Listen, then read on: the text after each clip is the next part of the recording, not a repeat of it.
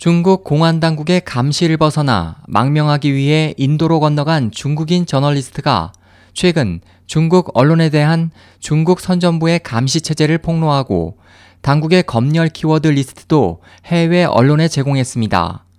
리신 남방도시보 온라인판 전 편집장은 2013년 웹사이트의 내부 시스템에서 우연히 민감 리스트를 발견하고 이를 사진에 담았습니다. 리스트에는 정치적, 사회적 민감 화제가 포함되어 있었습니다. 특히 1989년 학생들에 의한 대규모 민주화 운동으로 무력 탄압을 받았던 1989년 테난먼 사건과 중국에서 불법으로 지정되어 있던 전통 기공법인 파룬궁에 관련된 단어들이 많았습니다. 예를 들면 89 민주운동, 육사, 진선인, 퇴당 등입니다.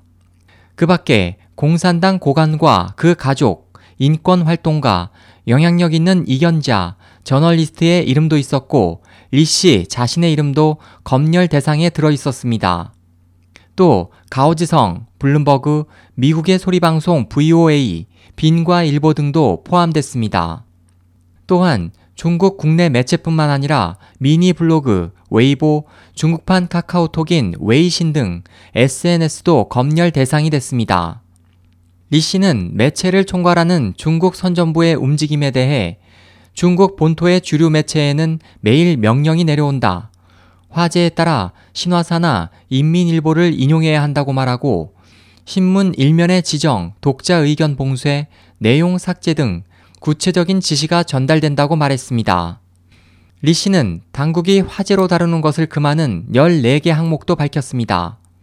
이 항목에는 국가안보, 국가의 영역과 주권, 국익과 국가의 명예에 영향을 주는 기밀 정보 누설 등이 있었으며 사회 안정을 해치는 것으로 연결되는 불법 선동 집회, 도박과 매춘 등도 포함됩니다. 또 중국 국내 언론사는 선전부의 백서에 따라 보도하는 것이 규칙이며 백서에 없는 정보원과 임의 컨텐츠를 사용하는 것은 규칙 위반으로 간주됩니다.